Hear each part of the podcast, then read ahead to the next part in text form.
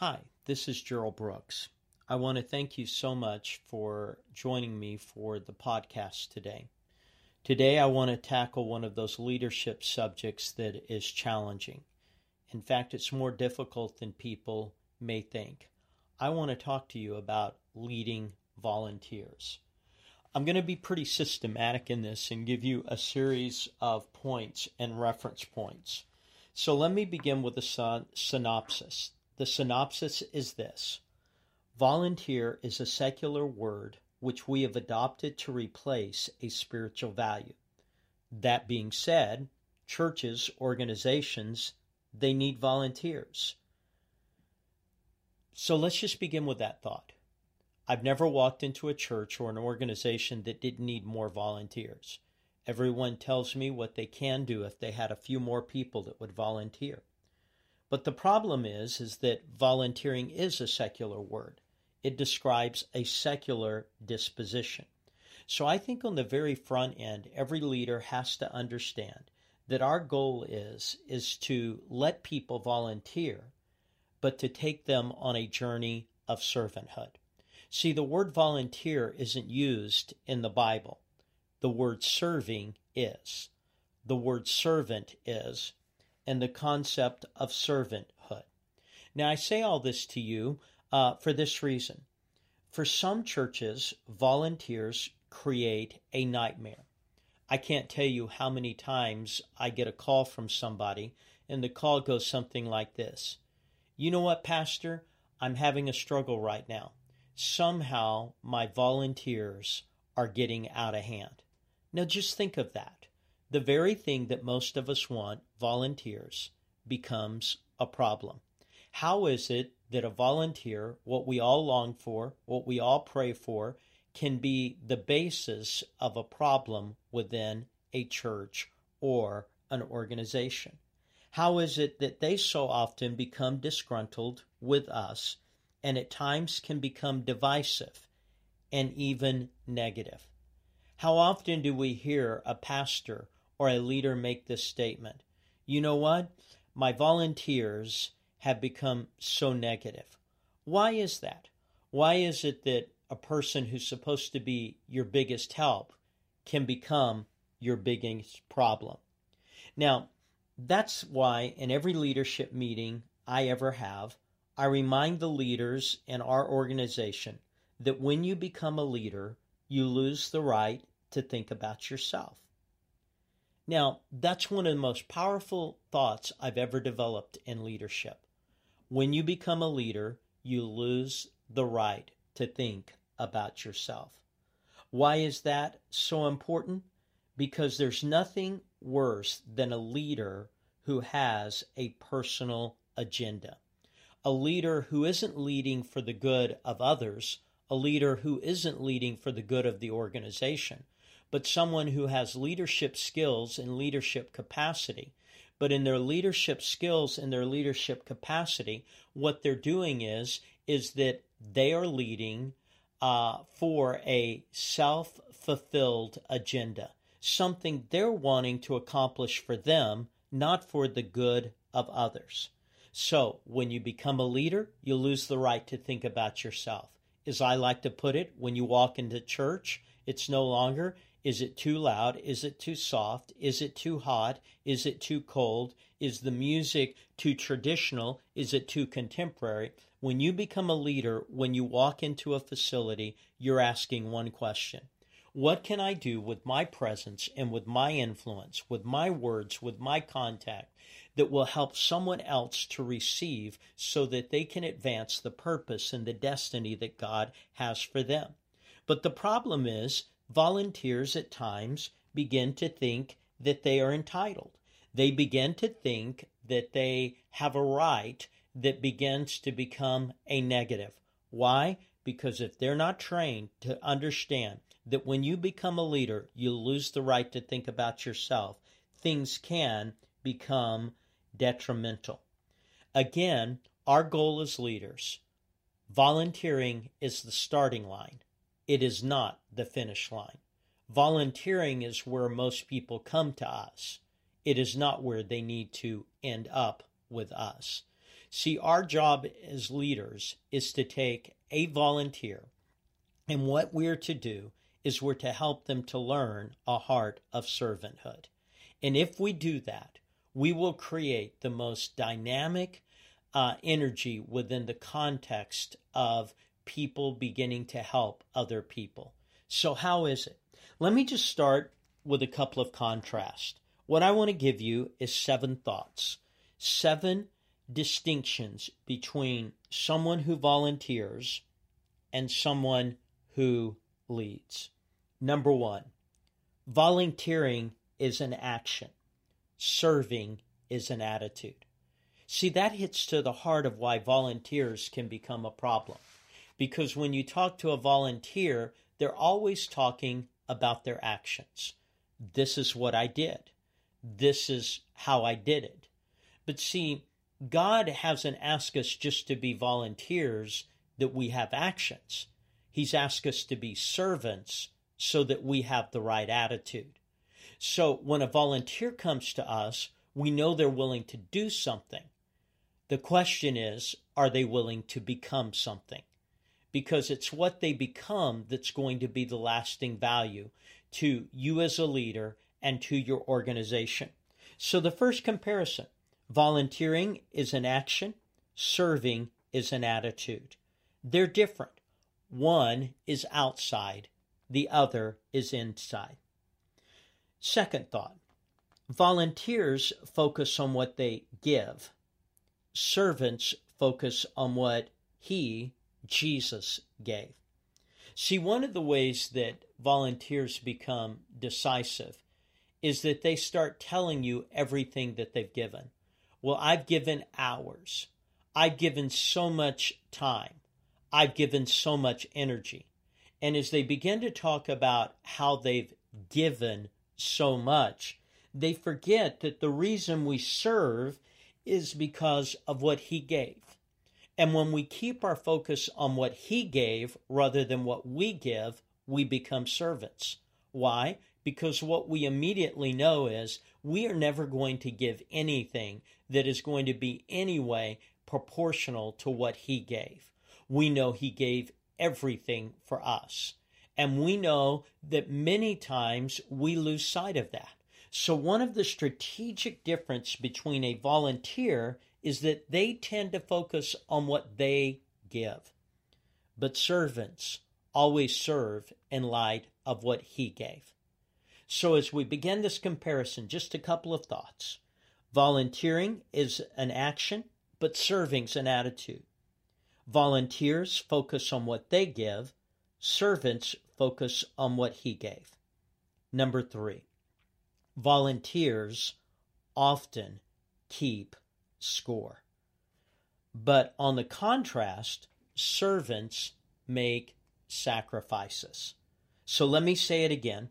Volunteers often keep score, but servants make sacrifices.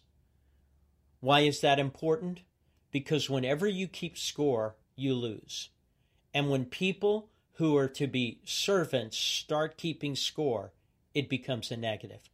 When they can tell you that they have volunteered all these numbers of years, that they have done all these numbers of things, it's at that point that things get messy.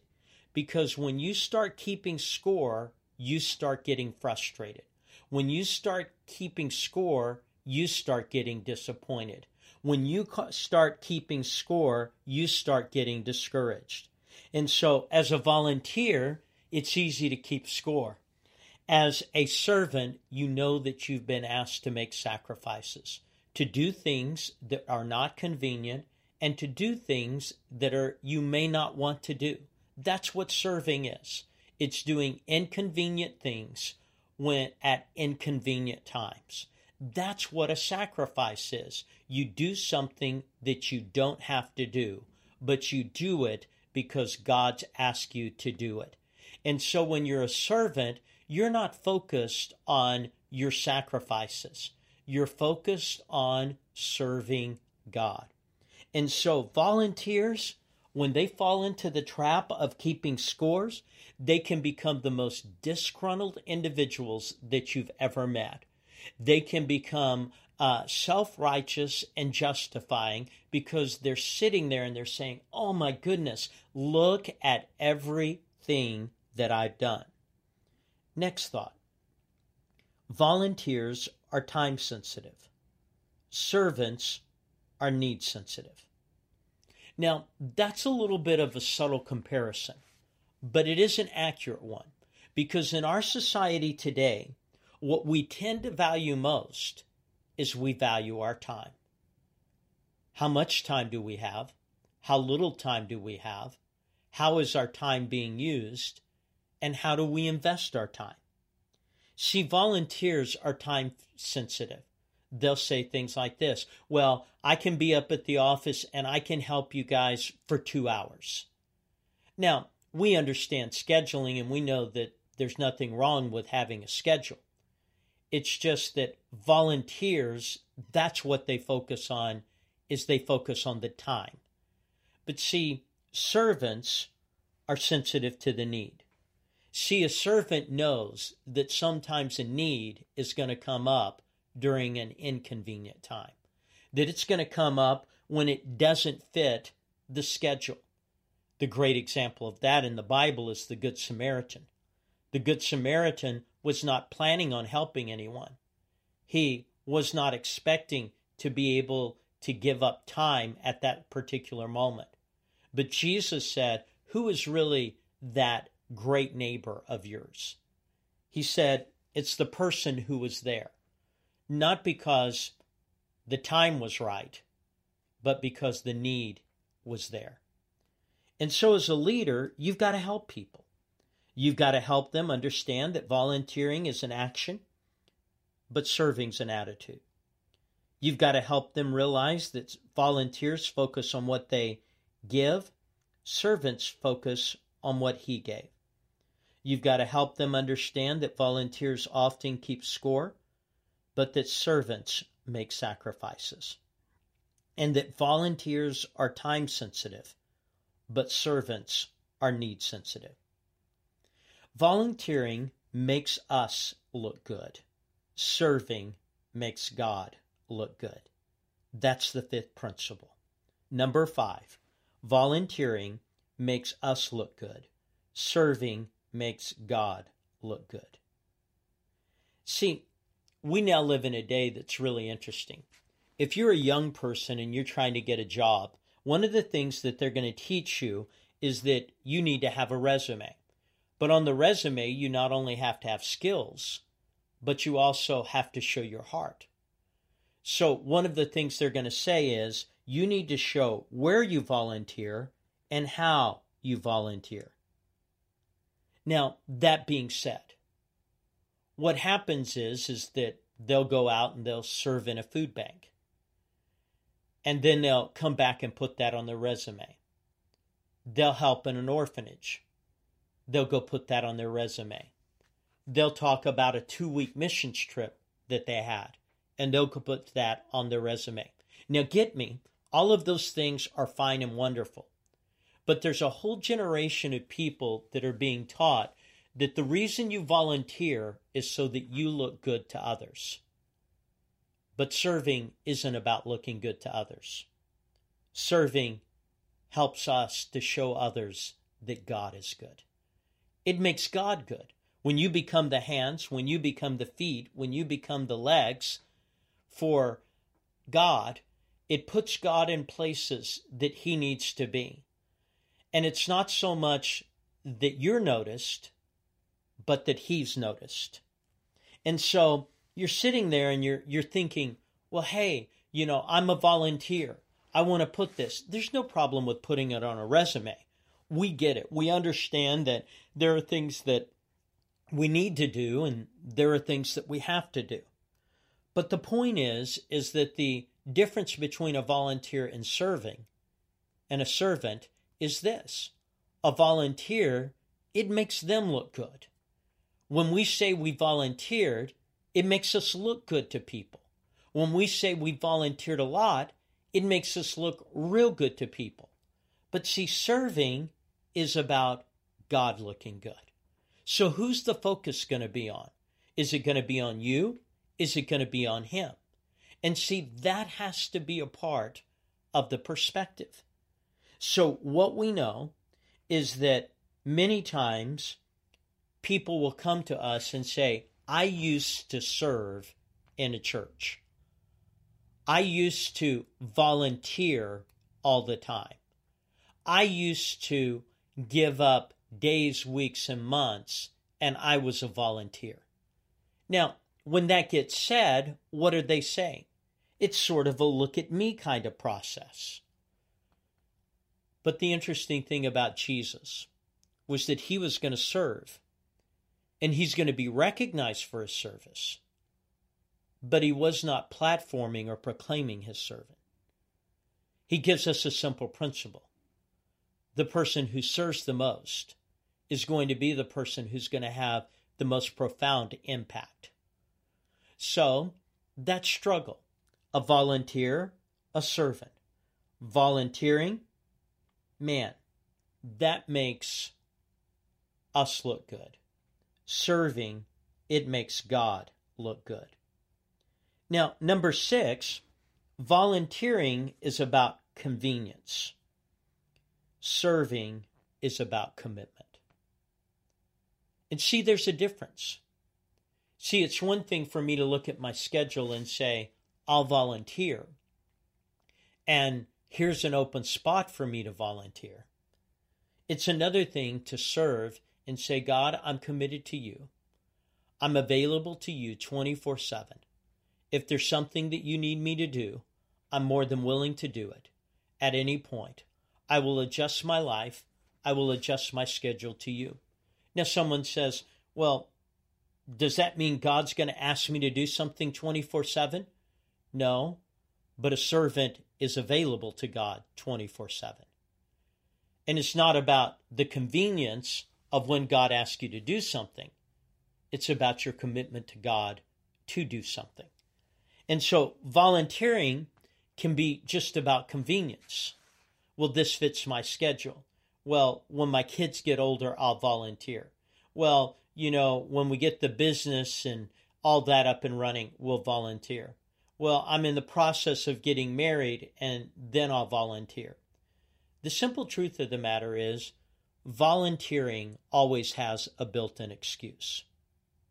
Serving and commitment do not. Because at any point you say those great words that Jeremiah said Here am I, Lord, send me. So we're looking at this concept, and what I'm trying to show you is that many times we've taken a secular wor- word and we've used that secular word to become a, a biblical value. But volunteering is the starting line, it's not the finish line. We don't discourage anyone from volunteering because they need to start there. But it's our job as leaders to help them not stay there. And unless there's an aggressive plan where you're engaging people to think wider, to think bigger, to live bigger, you'll find that they'll revert back to what they've always seen. And that is people volunteering. If there's a crisis, of course we volunteer if an area's been flooded. But here's the thing God's asked us to be servants. Number seven, volunteering can make people feel superior. Serving is about humility. What does that mean? When I can talk about my volunteer history, it can make me feel better about myself than the person who's never volunteered. But let's say you have been the individual who's volunteered and you coached the little league team and, and you were involved in Boy Scouts and, and you were the one that would do Meals on Wheels. All of those things are fantastic. But what you see about a servant is a servant knows it's about humility. They don't get trophies because they volunteered. But what they do is they get better. They've learned to humble themselves under the mighty hand of God that He may exalt. because any promotion that comes should never come from us. The writer of the Psalms says promotion doesn't come from the east or the west or the south, it comes from God. Now, again, I want to walk you through seven comparisons. Let me just give them to you. Volunteering is an action, serving is an attitude. Volunteers focus on what they give, servants focus on what he gave. Volunteers often keep score, servants make sacrifices. Volunteers are time sensitive, servants are need sensitive. Volunteers make us look good, serving makes God look good. Volunteering is about convenience, serving's about commitment. And volunteering can make people feel superior, serving is about humility. I've given you these seven things. Over the last years, I've gone out of my way and I've taught them throughout the country in what are called roundtables. The discussion that follows is pretty amazing. Okay, how do you take a volunteer and turn him into a servant? And of course, the starting place is to just know that there's a difference. The starting place is to engage people on a heart level and not just a head level. It's to raise the standard. See, most people want to do the right thing. They just haven't been taught how to do the right thing with the right heart. And that's our job. We've got to engage people. And there needs to be a system in place where you're constantly teaching the value of serving so that you can grow volunteers into servants. Because when they get to heaven, the Bible doesn't say that God's going to say, Well done, my good and faithful volunteer. It says that God's going to say, Well done, my good and faithful servant. We want to be that individual. So I put these thoughts out to you, maybe for your organization to start you thinking, start you talking. Uh, there's a lot of things we do to try to enhance this with our organization, but those are specific to our community, our culture, and they don't always translate to someone else's. But I do believe that this gives you a place to start where you can begin to ask some questions and begin to help people who are volunteering become what God's asked them to be, which is servants. So thank you so much for taking a few moments and listening to this. Let me also just tag this in. Um, my latest book, Anchors of Faith, it's probably the best book that I've written. It deals with the subject of faith from a biblical background but it deals with the subject of faith in a practical, everyday fashion. It takes biblical stories and it translates the stories into everyday life. And that seems to be important nowadays because a lot of people have faith, they just don't know how to translate it into meaningful life. And so I want to encourage you that that's available. Also, uh, between now and the end of November, if you sign up for any of my roundtables or the Breaking the 200 Barrier, which is very skill specific, and the Breaking the 500 Barrier, which also is skill specific, that uh, there is a discount available, but it's only available till the end of November. And you can contact Mary Fulton at 985, and you can contact her at 1112 and um, you can just ask her and she'll get or you can go online to my uh, website gerald brooks ministries and if you're not following me on twitter i would appreciate if you you do that. Uh, i have some quotes i put out. One of my favorite new ones is this. The comfort zone is the silent killer of leaders. Hey thank you so much for listening. I pray that god's blessing you and enhancing your journey of leadership as you grow in Him. Thank you so much.